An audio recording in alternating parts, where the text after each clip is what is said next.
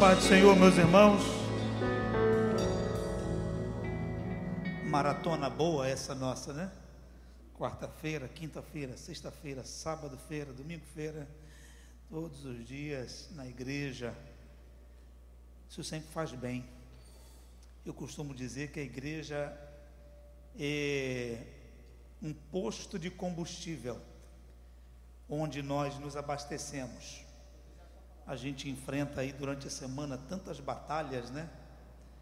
E aí a igreja ela nos dá esse reforço espiritual, emocional para enfrentarmos os problemas da vida.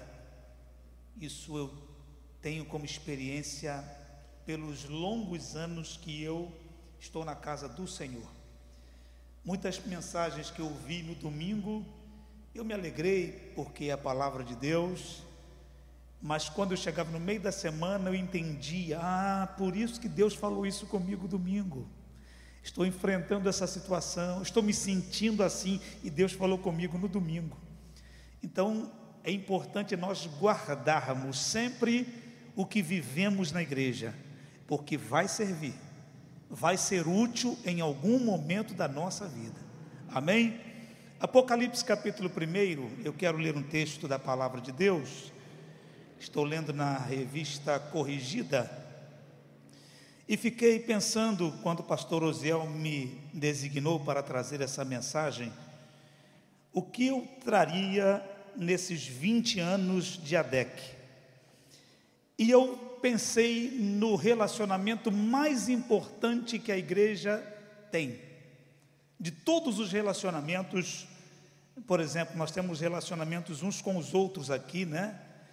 De certa forma, de certa forma nós temos um relacionamento com a sociedade.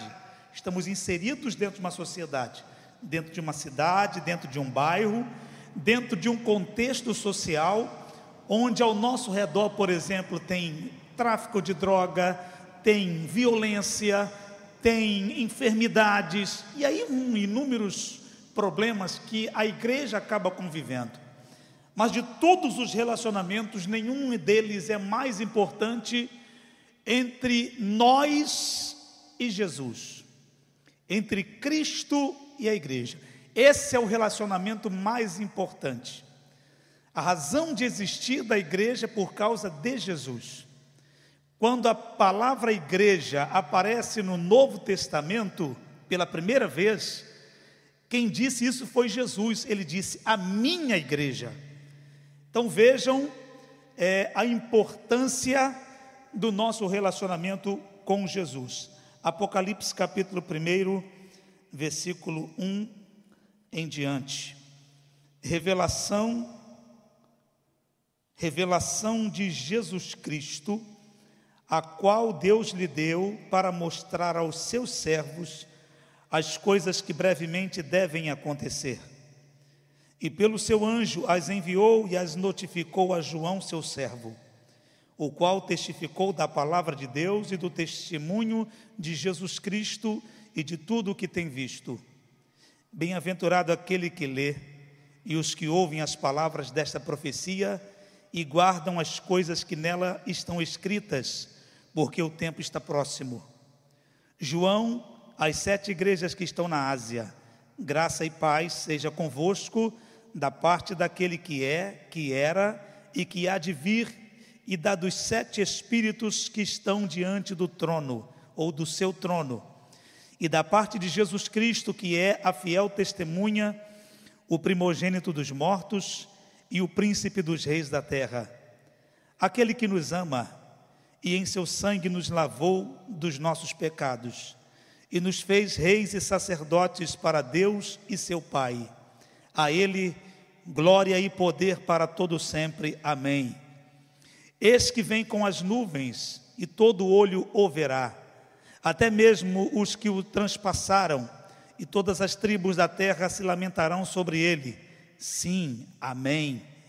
Eu sou o Alfa e o Ômega, o princípio e o fim, diz o Senhor, que é e que era e que há de vir, o Todo-Poderoso. Eu, João, que também sou vosso irmão e companheiro na aflição e no reino e na paciência de Jesus Cristo, estava na ilha chamada Pátimos, por causa da palavra de Deus e pelo testemunho de Jesus Cristo. Eu fui arrebatado em espírito no dia do Senhor e ouvi detrás de mim uma grande voz como de trombeta que dizia: O que vês, escreve-o num livro e envia-o às sete igrejas que estão na Ásia, a Éfeso e a Esmirna e a Pérgamo e a Tiatira e a Sardes e a Filadélfia e a Laodiceia. E virei-me para ver com quem falava. Desculpem, e virei-me para ver quem falava comigo. E virando-me vi sete castiçais de ouro, e no meio dos sete castiçais, um semelhante ao filho do homem vestido até os pés de vestes de veste comprida e cindido pelo peito com um cinto de ouro. E a sua cabeça e cabelos eram brancos como a lã branca, como a neve, e os olhos como chama de fogo. E os seus pés semelhantes a latão reluzente, como se tivesse sido refinado numa fornalha. E a sua voz como a voz de muitas águas. E ele tinha na sua destra sete estrelas e da sua boca saiu uma aguda espada de dois fios, e o seu rosto era como o sol quando na sua força resplandece. E eu, quando o vi, caí a seus pés como morto, e ele pôs sobre mim a sua destra, dizendo-me: Não temas, eu sou o primeiro e o último, e o que vive. Fui morto, mas eis aqui estou vivo para todo sempre. Amém. E tenho as chaves da morte e do inferno. Escreve as coisas que tens, tens visto, e as que são, e as que depois des, destas hão de acontecer. O mistério das sete estrelas que viste na minha destra, e dos sete castiçais de ouro, as sete estrelas são os anjos das sete igrejas e os sete castiçais que viste são as sete igrejas. Quantos dizem amém por essa palavra? Amém? Nós temos aqui uma experiência que eu considero uma das mais impactantes de toda a Bíblia. O apóstolo João, ele está na ilha de Pátimos, havia uma perseguição naquela época por parte do imperador Domiciano, imperador romano chamado Domiciano. E por causa, o próprio João diz aqui no, no que acabamos de ler, que por causa do testemunho de Jesus, por ele ser um pregador do Evangelho, a punição que ele recebeu foi ser colocado, quase que abandonado na ilha chamada Pátimos. E aquilo que parecia ser uma grande derrota, se torna uma grande revelação. Aquilo que para muitos poderia ser o fim de João, na verdade, era uma das maiores experiências que o ser humano pode viver em toda a sua existência. Porque ele está na ilha de Patmos e ele escuta uma voz por detrás dele que dizia assim: O que você vai ver agora, João? Escreve as sete igrejas que estão na Ásia. E quando ele se vira para ver quem falava com ele, de tudo que ele viu, eu quero destacar duas coisas principais. Primeiro, eles amam, eh, por favor, coloque aqui o que eu lhe pedi. Ele vê essa figura aí, ó. Um castiçal de ouro. Isso é um castiçal, tá? Ainda que há uma variação pequena de modelos, por exemplo, você está vendo o pé quadrado ali, existem castiçais que o pé é arredondado mas basicamente o castiçal é isso aí. Então, quando ele ouve a voz fortíssima por detrás dele, e ele se vira, ele disse: Eu vi sete disso aí, ó, sete castiçais de ouro. Então, a primeira figura que eu quero destacar e que vai ser importante para entendermos essa mensagem é a figura do castiçal, e são sete castiçais. A segunda coisa que ele vê, pode, obrigado pela imagem, pode tirar. A segunda coisa que ele vê é o Senhor Jesus. Ele vê, com toda essa descrição que acabamos de ler, os olhos como chamas de fogo, os pés como latão reluzente, cabeça branca como a neve, como a lã, é, e toda essa descrição é a descrição da pessoa do Senhor Jesus. Então vejam, vamos aqui relembrar. Ele vê duas coisas. Ele vê sete, o conjunto de sete castiçais de ouro e ele vê a pessoa de Jesus. E aí João não está entendendo nada. Que castiçais são esses? O que significa isso? No final do capítulo, nós lemos isso. Jesus chega para ele e fala assim: Eu vou te revelar um mistério. Esses sete castiçais que você viu são as sete igrejas que estão na Ásia. A Ásia que ele se refere é a atual Turquia. Onde é a Turquia hoje? Era exatamente o local onde ficavam as sete igrejas. Então ele dá a lista das sete igrejas, começando com Éfeso e acabando, se eu não me engano, por Laodiceia. Posso estar enganado, mas acho que é Laodiceia, a última igreja. Então ele cita sete nomes, sete endereços. É como se ele dissesse, João, essas sete igrejas representam sete igrejas de queimados. Aí ele diria, a ADEC, a Bete Javé, a Batista Central, a Primeira Batista, sabe? Ele começou a, a nominar quais eram aquelas igrejas. Então, castiçais, igreja. E aparece a pessoa de Jesus. Durante todo o livro de Apocalipse, você vai ver o Apocalipse se referindo, por exemplo, a Israel em alguns momentos. Você vai ver o Apocalipse se referindo às nações, às outras nações. Mas, se você ler o livro de Apocalipse com atenção, você vai observar que do começo ao final, esses dois elementos sempre estão juntos: Jesus e a igreja. No capítulo 2 e capítulo 3, as cartas são escritas para as sete igrejas. No capítulo 4, igre... no capítulo 4 e no capítulo 5, a igreja é convidada a visitar o céu e ver uma demonstração de adoração. Os anjos, os anciãos, adorando aquele que estava sentado no trono. Do capítulo 6 em diante, os selos do Apocalipse começam a ser é, desvendados. Então, os selos são retirados, as trombetas são tocadas, as sete taças da ira de Deus são derramadas sobre a terra no período da grande tribulação, mas tudo isso tem a ver com a igreja. Então, os castiçais que você vê no capítulo 1, no final do Apocalipse, é chamada de noiva do cordeiro. Então, é um relacionamento entre Jesus e a igreja. Jesus não criou uma igreja para ser apenas uma instituição colocada na terra. Ele criou a igreja para se relacionar com ela, para ter contato com ela.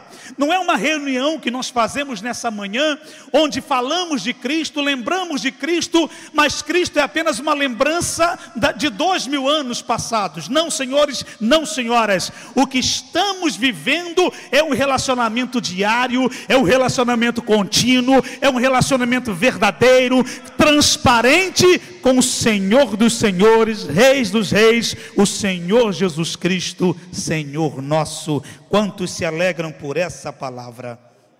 Então o Apocalipse começa revelação de Jesus Cristo. E eu quero chamar atenção sobre isso, porque às vezes a gente só leu, a gente quando lembra de Apocalipse fala assim: o Apocalipse é um livro do futuro, o Apocalipse é o livro do é o livro da, da escatologia, sabe? A gente só lembra da, de grande tribulação, de volta de Jesus, mas ele começa assim: revelação de Jesus Cristo. Isso é importante dizer que o Apocalipse é uma revelação de Jesus, no sentido de que é Jesus quem revela tudo que está ali. E nesse sentido, essa palavra cabe. Revelação de Jesus. Quem é que revela o Apocalipse? Jesus. Jesus fala, vou mostrar. Mas revelação de Jesus significa o seguinte: é revelar quem Jesus é, é revelar a pessoa de Jesus, porque a palavra Apocalipse significa revelação. Literalmente ela significa descobrir algo que está encoberto e é descoberto. E o próprio João, olha que coisa interessante. O próprio João, que foi chamado por Jesus para ser seu discípulo, que viu Jesus multiplicar pão e peixe, ele com Pedro e Tiago teve algumas experiências que os outros discípulos não tiveram. Vou dar dois exemplos. Primeiro exemplo, Jesus sobe o monte Tabor e lá Jesus, o rosto de Jesus fica como o sol e aparece Moisés e Elias ao lado de Jesus. Só o Tiago, o Pedro e o João que viram isso. Outra experiência que só João e Pedro e Tiago tiveram é quando Jesus vai no jardim do Getsemane, na véspera que ele seria crucificado. Somente esses três viram Jesus orar três vezes ou pelo menos estiveram ali presentes naquele momento de agonia de Jesus, mesmo tendo essa intimidade com Jesus, enquanto Jesus estava aqui na terra, João não reconheceu Jesus de imediato quando ele aparece no Apocalipse. Então Jesus está se revelando como algo a mais para João e para a humanidade. Então, meus irmãos, o Apocalipse é muito mais do que uma curiosidade do que vai acontecer na grande tribulação, do que vai acontecer no milênio, de como será o céu. A maior revelação do Apocalipse é a pessoa bendita e extraordinária de nosso Senhor e Salvador Jesus Cristo. Quantos se alegram por essa notícia? Aleluia. Então vamos ver como é que como é esse relacionamento de Jesus e a igreja. Em primeiro lugar, é, esse relacionamento tem a ver com a presença de Jesus. Jesus está presente na igreja. Eu sei que parece um chavão isso, não é? Jesus está presente na igreja. E você vai dizer assim: eu, eu sei, os, os pregadores pentecostais sempre dizem isso. Parece algo tão óbvio. Mas para para pensar comigo. Jesus que tem um domínio sobre todas as coisas. Onde é que ele poderia estar nesse momento? Ali tinha, por exemplo, Jerusalém, a capital religiosa dos judeus, e Jesus podia estar lá em Jerusalém. Nós temos Roma, na ocasião, aonde ficava o poder político da época. O imperador ficava em Roma, e Jesus podia falar assim: Eu vou estar presente em Roma, porque tem coisas importantes a serem decididas aqui. Não, Jesus não está em Jerusalém, Jesus não está em Roma. Jesus mostra para João que ele está onde? No meio dos sete castiçais. Quem são os castiçais? A igreja. Então Jesus faz questão de estar na igreja, acompanhando o dia a dia da igreja, acompanhando o que acontece na igreja ele estava no meio dos sete castiçais. E como eu disse aqui, parece tão óbvio, mas para para pensar comigo. Esse Jesus que está no meio da igreja, olha o patamar que ele está. Olha o nível de perfeição que Jesus está. O João, ele se mostra para João como aquele que tem a cabeça branca. As vestes são brancas. Essa brancura tem a ver com a sua pureza tem a ver com a sua santidade, tem a ver com a sua perfeição. Olhe para Jesus e vejam algum defeito nele, irmãos. Não há. Jesus nunca pediu ao Pai: Pai, me perdoa, perdoa os meus pecados. Não, ele sempre disse assim: perdoa eles, eles não sabem o que fazem. Jesus nunca pediu perdão por si.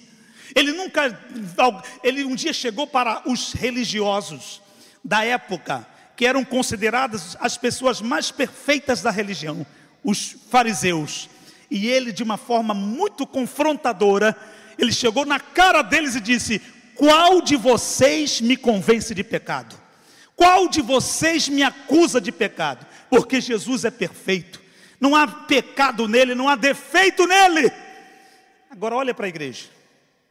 Você vai ler o capítulo 2 e o capítulo 3. Somente duas dessas igrejas não há crítica.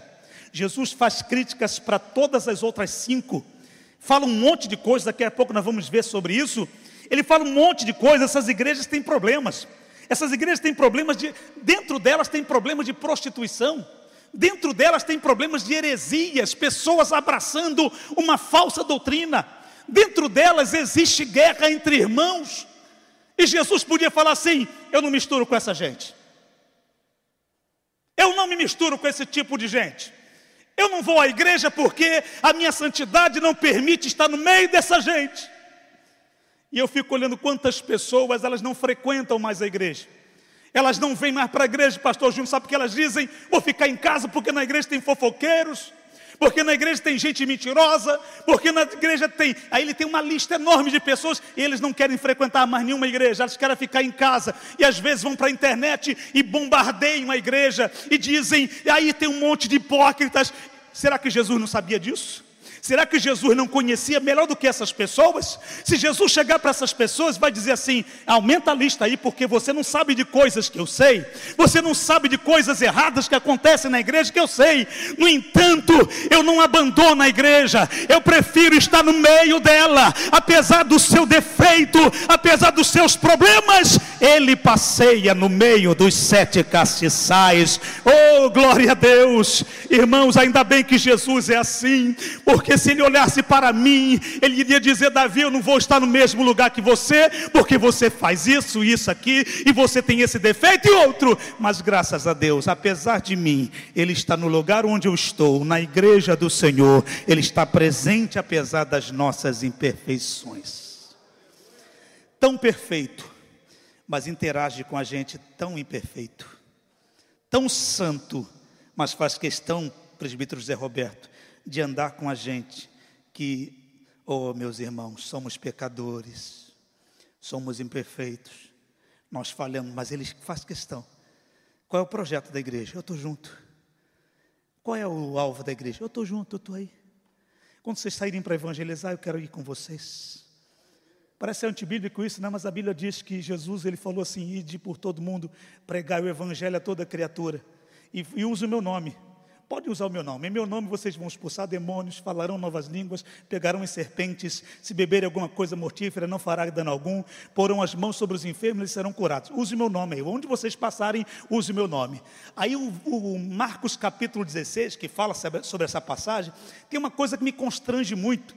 Porque Jesus manda a igreja pregar, manda os discípulos saírem, e ele fala assim, aí o, o, o Marcos escreve o seguinte: e eles saíram pregando o evangelho e sabe quem estava junto? Diz a Bíblia, e o Senhor cooperava com eles. Aleluia! Eles faziam a obra e Jesus falou: Eu estou junto, eu participo, eu assino embaixo. Eu sei que você, eu conheço vocês, eu conheço Pedro, eu conheço Tiago, eu conheço João, eu conheço os defeitos de vocês, mas as vossas imperfeições não vão me impedir de cooperar junto com vocês. Apesar da igreja, Jesus está no meio dela, aleluia. E ele não está ali como mais, os castiçais estão ali estáticos, e Jesus não está estático. Eu acho maravilhoso isso. Ele não está parado como um monumento, como disse aqui o pastor Helder Machado. Não está ali como um monumento a ser apenas admirado. E diz a Bíblia que ele andava no meio dos sete castiçais. Ele não está inerte, ele está em movimento, ele não está parado, ele está atuando. Ele não é mecânico, ele é dinâmico, ele vai lá e vem cá. As nuances da igreja, Jesus está vendo todas as coisas. Eu glorifico a esse Deus, porque apesar de nós, ele anda no meio dos sete castiçais. Aí eu falei, Jesus, por que, que é isso? Por que, que o Senhor não fica com os anjos, né? Pastor Matias? Os anjos não pecam. Os anjos não têm pecado, irmãos. Os anjos que pecaram já foram excluídos do céu, mas os que estão lá não têm pecado.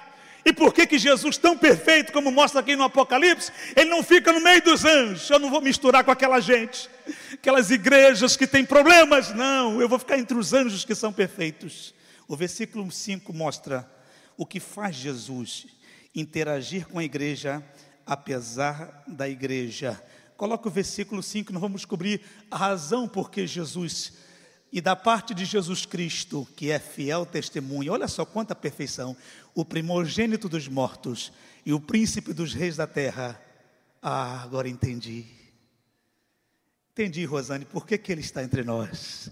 A frase seguinte diz: aquele que nos ama que, que Jesus está fazendo no meio dos sete castiçais? O amor dele move para que ele esteja entre nós. É por isso que as nossas perfeições não fazem a diferença, André, porque Ele nos ama. É por isso, irmãos, que as nossas falhas não rompem o nosso relacionamento com Ele, porque Ele nos ama.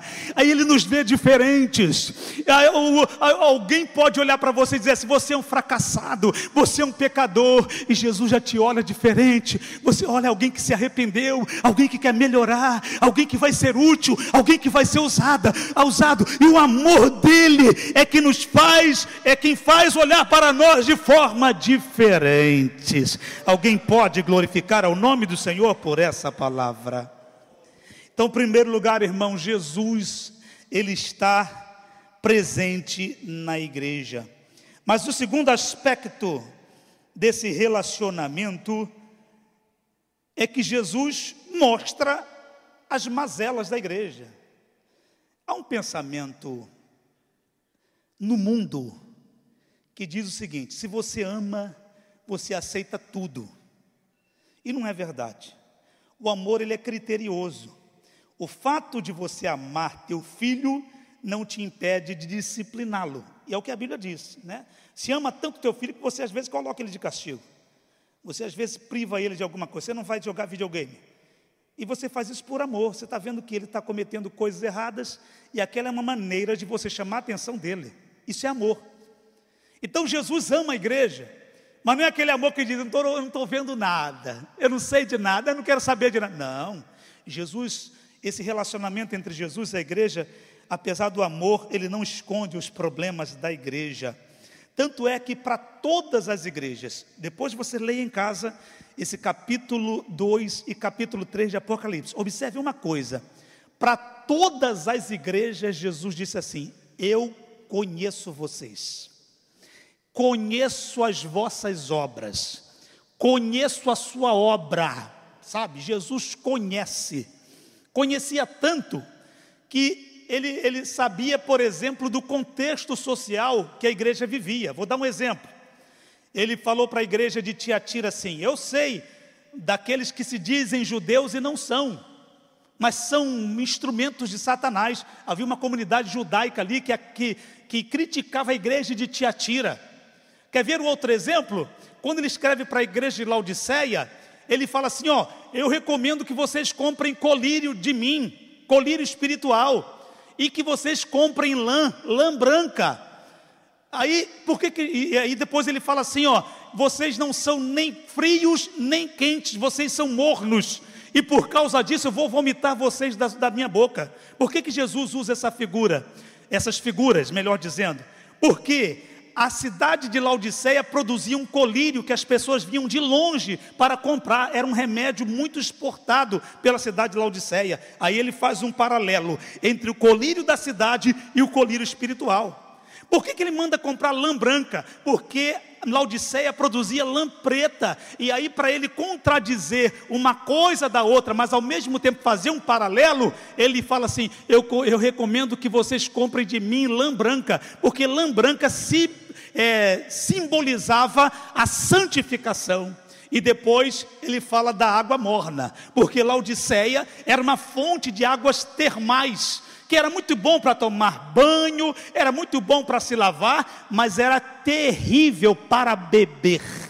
A água quente é muito bom para fazer café, é muito bom para fazer um chá, a água fria no calor é muito bom para matar a sede, mas ele disse: a água morna que vocês produzem não serve para beber, ela só serve para vomitório. Então ele conhecia a, a, a situação daquela cidade e ele sabia em que contexto a igreja estava inserido. Mas ele conhecia também as particularidades. Ele conhecia pessoas que estavam escondendo o pecado pessoas que elas se fingiam de crentes, elas pareciam que eram ricas, mas na verdade eram miseráveis espirituais. Por isso ele dizia para as igrejas: Eu conheço vocês. Eu conheço o sofrimento de vocês, eu conheço a luta de vocês, eu conheço o pecado de vocês. E ele mostra as mazelas da igreja. Para a igreja de Éfeso, ele falou: Vocês são gente boa, mas eu tenho uma coisa para falar. Vocês deixaram o primeiro amor. Para a igreja de Pérgamo, ele disse assim: vocês estão admitindo heresias, falsos ensinamentos na igreja, a doutrina dos nicolaítas. Nicolau se desviou da igreja e se tornou um ensinador de mentiras, de heresias, e aquela igreja estava permitindo pessoas ensinarem as doutrinas dos nicolaítas dentro, da, dentro do templo. Para a igreja de Tiatira, ele disse assim: aí na igreja tem pessoas é, seguindo as, a, uma profetisa com espírito de Jezabel, estão comendo a comida da idolatria. Para a igreja de Sardes, ele disse: Eu sei que tem pessoas aí que se dizem vivas, mas na verdade espiritualmente estão mortas. Para a igreja de Laodiceia, ele fez tantas acusações, falou assim: vocês, têm, vocês são metidos a bestas, palavras minhas, né? Estou contextualizando. Vocês dizem que são, vocês são ricos e vocês não têm falta de nada. Eu vou dizer, vocês são miseráveis, vocês são desgraçados. Eu sei que é uma palavra forte, mas foi a palavra que Jesus usou. Vocês são desgraçados, vocês são cegos e vocês são nus. E o mais grave de tudo, eu estou do lado de fora da igreja. Vocês não deixam nem eu entrar. Estou à porta e bato. Se alguém ouvir a minha voz e abrir a porta, eu entrarei, cearei com ele e ele comigo. Mas por enquanto eu estou do lado de fora da igreja. E ele mostrou as mazelas da igreja. Para a igreja, é, então ele usa essa palavra. Como é que Jesus vai consertar as mazelas da igreja? Ele não vai dizer assim, oh, como já disse, ele não vai abandonar a igreja porque a igreja tem problemas. Ele não vai dizer assim, não, eu vou procurar é, os anjos. Não. Ele fala, João, eu estou preocupado com as igrejas. Eu quero melhorar as igrejas. Quero tirar o pecado dentro dela, a heresia de dentro dela. Eu quero que esses mornos sejam avivados. Eu quero que essas pessoas que estão me deixando lá de fora reconheçam como é bom ter a minha presença dia após dia, comunhão comigo. Aí ele fala assim: então, eu tenho uma solução, João. Escreve. Quando essas cartas chegarem lá, a minha palavra vai mudar a vida de algumas pessoas essa palavra, oh glória. Por que, que a palavra aqui nós estamos sempre pregando? Porque estamos sempre ensinando? Porque isso não é palavra de Davi, isso não é palavra de Osiel, isso é palavra do Senhor, e ela é poderosa para mudar vidas, ela é poderosa para dar vida, ela é poderosa para impactar vidas, ela é poderosa para fazer a igreja cada dia melhor. A palavra absoluta e poderosa do Senhor, aleluia. Então ele disse: escreve Escreve, a palavra vai melhorar a vida deles. A palavra. Então, quando as cartas chegam nas igrejas, João escreve. A carta chega, por exemplo, por exemplo, vou dar aqui o capítulo 2, versículo 1. Olha o versículo 1 de, de, de Apocalipse de 2, desculpe, capítulo 2, versículo 1. Quando a carta chega lá, o pastor da igreja abre a carta lá diz, escreve onde da igreja que está em Éfeso. Aí a carta começa. Isto diz aquele que tem na sua destra as sete estrelas que anda no meio dos sete castiçais de ouro. Coloca o versículo de número 8. E ao anjo da igreja que está em Esmina escreve: quem é que está escrevendo? Isto diz o primeiro e o último, que foi morto e reviveu versículo 12, o cabeçalho da, da, da carta, ao anjo da igreja que está em Pérgamo, escreve, aí ó, começa a carta. Isto diz aquele que tem a espada aguda de dois gumes. Versículo 18, o que, que diz lá? E ao anjo da igreja que está em Tiatira escreve: Isto diz o Filho de Deus, que tem os olhos como chama de fogo, os pés semelhantes a latão reluzente. Agora coloca, por favor, capítulo 3, versículo 1 é, ao anjo da igreja que está em Sardes: Isto diz o que tem os sete Espíritos de Deus e as sete estrelas. Aí ele começa a falar sobre a igreja. Aí o versículo 7 diz o que aí? Coloca, por favor. E ao anjo da igreja que está em Filadélfia escreve: Isto diz o que é santo, que é verdadeiro, que tem a chave de Davi. Abre, ninguém fecha, fecha que nem, e ninguém abre. Versículo de número 14, que está escrito aí. É, 14, vamos lá. 14. É, para a igreja de Laodiceia, isto diz o Amém, a testemunha fiel e verdadeira, o princípio da criação de Deus. Então, cada carta começa, não é João falando, é Jesus falando. Ele se apresenta. Então, quando ele se apresenta e diz: Essa é a minha palavra para vocês. A maneira da igreja melhorar é através da palavra. Eu sei, meus irmãos, que vocês vão encontrar no departamento de vocês pessoas problemáticas, vocês vão encontrar na igreja pessoas que você diz, esse irmão que não é convertido, essa irmã não deveria ter feito isso, isso é natural acontecer, isso vai acontecer, em todas as igrejas isso acontece, mas enquanto a palavra é ministrada, as pessoas vão melhorando, enquanto as pessoas, as pessoas absorvem a palavra, elas vão crescendo espiritualmente, porque quem está dizendo isso é aquele que foi morto e reviveu e está vivo para todo sempre. Alguém diz amém por essa palavra? Aleluia. Terceiro aspecto do relacionamento entre Jesus e a igreja. Jesus não mostra apenas as mazelas da igreja, Jesus mostra as qualidades da igreja. Amém, irmãos? Já dissemos aqui, e é óbvio, a igreja tem problemas, a igreja tem defeitos, mas escute, a igreja tem muitas qualidades. Jesus não é aquele pai exigente, e quando eu falo exigente, eu falo de forma pejorativa. Eu falo de forma irônica. Sabe aquele pai exigente? Porque quando o pai é exigente, com equilíbrio, isso é muito bom para o filho. Mas aquele pai que nunca elogia o filho, já viu? Só vê defeito. Se o filho tira cinco, ele fala: que vergonha, hein? Está quase em recuperação.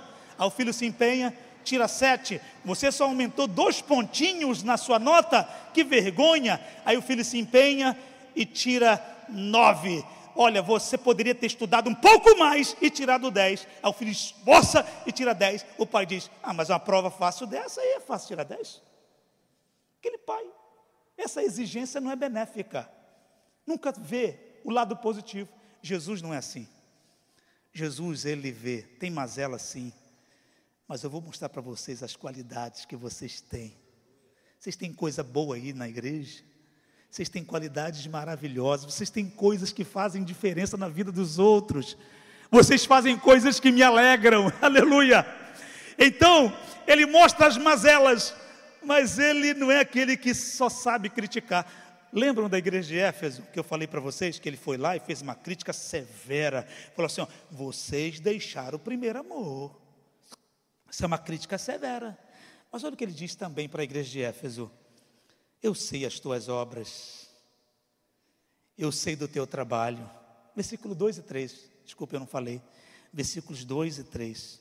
Ele diz assim: Eu sei das tuas obras, eu sei do teu trabalho, eu sei da tua paciência, e que não podes sofrer os maus, e que puseste à prova os que dizem ser apóstolos e não são, e tu os achaste mentirosos e sofreste e tens paciência, e trabalhaste pelo meu nome, e não te cansaste. Eu achei tão legal porque Jesus fez uma crítica e fez tantos elogios para a igreja de Éfeso. Lembra da igreja de Esmina também que ele fez uma crítica? Olha o que ele diz no versículo 9: Eu sei das tuas obras, eu sei da tua tribulação, eu sei da tua pobreza, mas quer saber? Tu és rico. Eu sei da blasfêmia dos que se dizem judeus e não são, mas são a sinagoga de Satanás. Lembra da igreja de Pérgamo? Fez crítica, mas ele falou também o seguinte no versículo 13: Eu sei das tuas obras e onde habitas. Olha o lugar que a igreja ficava, não era um lugar fácil, não era, não era fácil ser crente naquela cidade que é onde está o trono de Satanás. Mas, apesar de tudo, retens o meu nome e não negaste a minha fé. Ainda nos dias de Antipas, minha fiel testemunha, o qual foi morto entre vós, onde Satanás habita. Irmãos, Jesus sabia o seguinte: aquela igreja tinha uns probleminhas lá, mas ela ficava inserida num lugar onde Satanás estabeleceu o seu trono. E apesar de tudo, aquelas pessoas continuavam na igreja, continuavam fiéis, continuavam lutando contra o mal. Para a igreja de Sardes, ele fez umas críticas. É, é, tem gente aí que no, diz que está vivo, mas está morto. Mas olha o que ele diz no versículo capítulo 3, versículo 4. Capítulo 3, versículo 4. Ele diz para a igreja de Sardes assim: Mas também tens em Sardes algumas pessoas que não contaminaram suas vestes e comigo andarão de branco, porquanto são dignas disso. Aleluia. Para a igreja, a igreja de Tiatira, ele também tem um elogio. Ele fala assim: eu, versículo, desculpem, é, eu pulei aqui, volta para o capítulo 2, versículo 19, igreja de Tiatira. Ele fala assim: Eu conheço as tuas obras, e o teu amor, e o teu serviço, e a tua fé, e a tua paciência, e que as tuas últimas obras são mais do que as primeiras. É uma igreja que está melhorando, oh glória! E para a igreja de Filadélfia, ele faz um elogio maravilhoso. Ele diz assim, no capítulo 3, versículo 10: Como guardaste a minha, desculpem, como guardaste a palavra da minha paciência, também eu te guardarei na hora da tentação que há de vir sobre todo mundo, para tentar os que habitam na terra. Me lembro sempre da igreja, de um pastor que teve aqui. Esqueci, pastor Zé, como é que foi aquele evento que o Jean Porto fez? Santifica Brasil, obrigado. No Santifica Brasil vieram vários pregadores, mas teve um pregador aqui que me identifiquei muito com ele. Ele falou assim, ele é empresário lá na cidade de lá, lá em Santa Catarina, não me lembro mais agora a cidade, é, é, Joinville. E ele falou o seguinte: irmãos, eu tive muitos problemas na igreja, tive muitos aborrecimentos na igreja, mas eu fui muito abençoado na igreja também recebi muitas palavras maravilhosas na igreja. E me identifiquei muito com aquilo. Porque é assim que a gente vive. As pessoas que ficam em casa, elas dizem: a igreja tem muitos problemas, não vale a pena frequentar a igreja.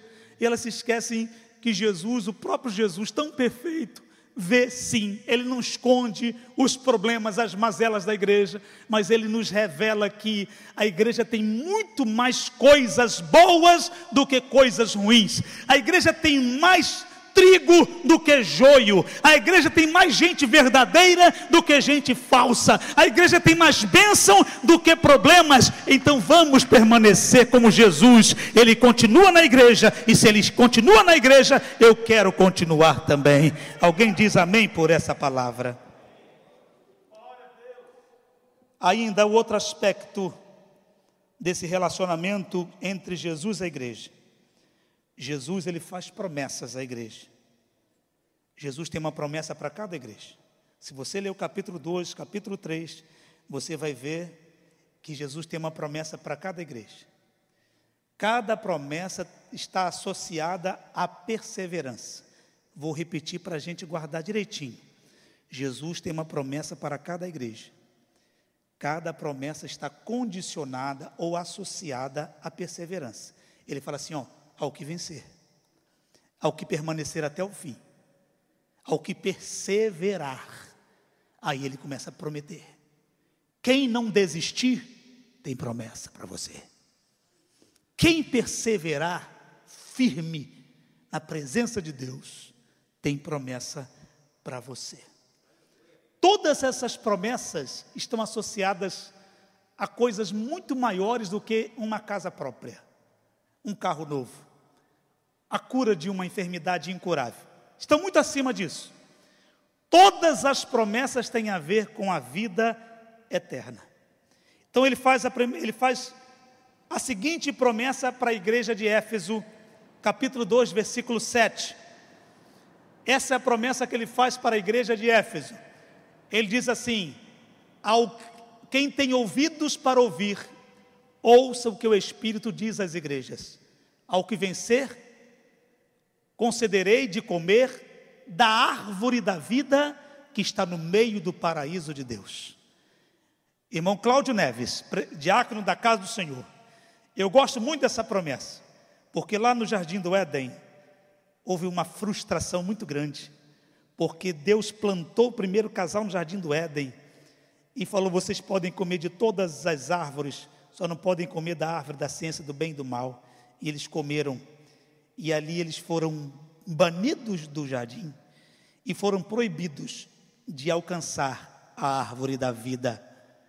Mas olha o que Jesus faz. Aquilo que foi perdido no Éden, ele restaura no Apocalipse. Ao que vencer, concederei de comer da árvore da vida que está no meio do paraíso de Deus. Olha a promessa que ele fez para Esmirna, capítulo 2, versículo 11. Promessa que ele faz para Esmirna, capítulo 2, versículo 11. Ele diz assim: ao, é, Quem tem ouvidos para ouvir, ouça o que o Espírito diz às igrejas. Ao que vencer, não sofrerá dano da segunda morte. Oh, glória a Deus! Para a igreja de Pérgamo, capítulo 2, versículo 17, ele diz assim: Quem tem ouvidos para ouvir, ouça o que o Espírito diz às igrejas. Ao que vencer, darei de comer do maná escondido, e lhe darei uma pedra branca, com um novo nome escrito, que ninguém conhece, senão aquele que recebe. Gosto muito dessa pedra branca, porque antigamente, quando o réu era julgado, na hora de promulgar a sentença, se o réu estava absolvido ou estava condenado, a diferença estava na cor da pedra. Se o juiz mostrasse a pedra preta, estava condenado. Se o juiz mostrasse a pedra branca, o réu estava absolvido. E aí Jesus vai fazer aquilo que o julgamento que já teve na cruz do Calvário, ele só vai mostrar a sentença: lhe darei uma pedra branca com um novo nome escrito, está livre para todos sempre para adorar a Deus. Aleluia! Olha a promessa que ele fez para a igreja de Tiatira, capítulo 2, versículo 26. Ele disse: Ao que vencer e guardar até o fim as minhas obras, eu darei domínio sobre as nações eu darei poder sobre as nações, e regerá com vara de ferro, ou com vara de ferro as regerá, e serão quebradas como vasos de oleiro. Versículo, eh, eu vou ler até o versículo 29, ok?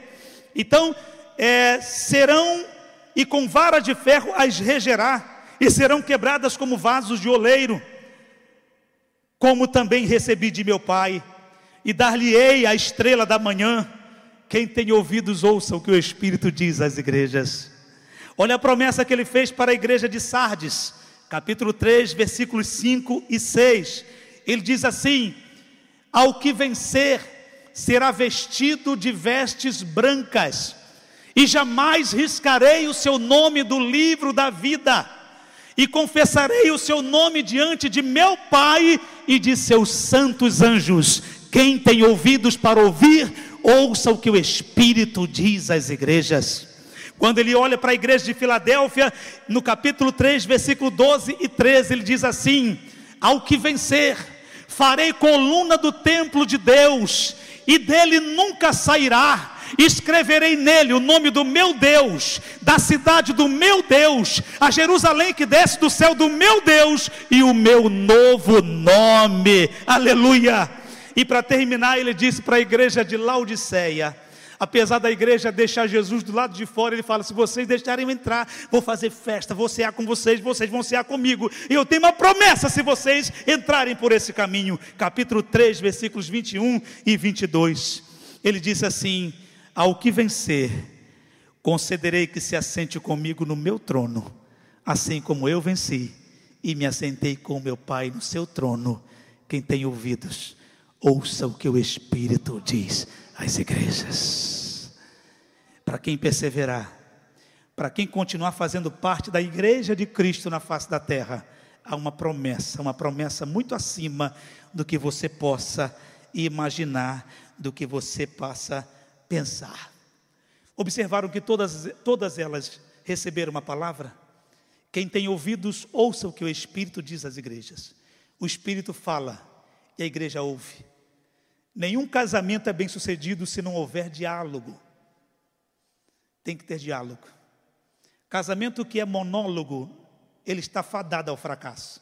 Tem que ter diálogo. A esposa fala e o marido ouve. Daqui a pouco o esposo fala, a esposa ouve. Esse relacionamento entre Cristo e a igreja, e Jesus fala: quem tem ouvidos, ouça o que o Espírito diz às igrejas. São palavras espirituais, ouça Abra o teu coração espiritual e perceba que Jesus está preocupado com a igreja.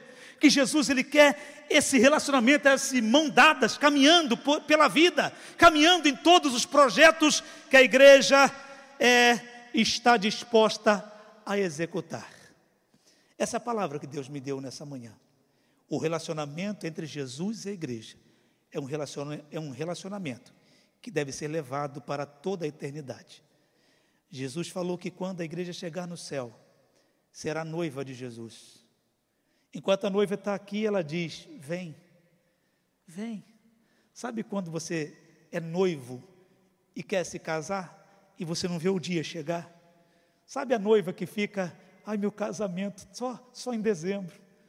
Ai meu Deus, eu não tenho nem data ainda porque eu não reuni dinheiro. Aí que fica mais ansiosa ainda, ela diz, ah, mas eu queria tanto. Aí Jesus fala que a noiva fica assim, vem. O Espírito e a noiva diz: Vem, e ele vem. E nós estaremos com ele nas bodas. Será o maior casamento da história entre Cristo e a igreja. Um relacionamento que vai durar por toda a eternidade. Ele começa aqui na terra e continua na eternidade. Ele começa numa vida limitada, mas continua numa vida ilimitada numa compreensão ainda pequena, mas nossa compreensão vai se ampliar, a gente vai entender tudo, ou pelo menos quase tudo, ou pelo menos muita coisa, porque a Bíblia diz que hoje a gente vê como um espelho, né? E o espelho naquela época não era tão definido como hoje. O espelho antigamente ele, ele mostrava a imagem, mas não uma imagem tão clara como hoje. E, e, Paulo fala assim: hoje vocês vêm distorcidos, mas quando vier o que é perfeito, vocês verão como é a coisa. É a noiva, no dia do casamento, ela vai entender tudo, ela vai perceber tudo, porque o noivo estará com ela, porque o noivo ceará com ela, porque o noivo vai conviver com ela por toda a eternidade. Por isso que vale a pena, irmãos, permanecer na igreja. Apesar de tudo que a gente passa, vale a pena permanecer na igreja. Apesar de todas as tentações, vale a pena dizer não para o mundo, porque você tem um compromisso com Jesus. Você vai se casar com Jesus. Você é noiva de Jesus. Então vale a pena abrir mão de todas as outras coisas por causa de um relacionamento que não se compara a nenhum outro. Que Deus vos abençoe em Cristo Jesus, igreja.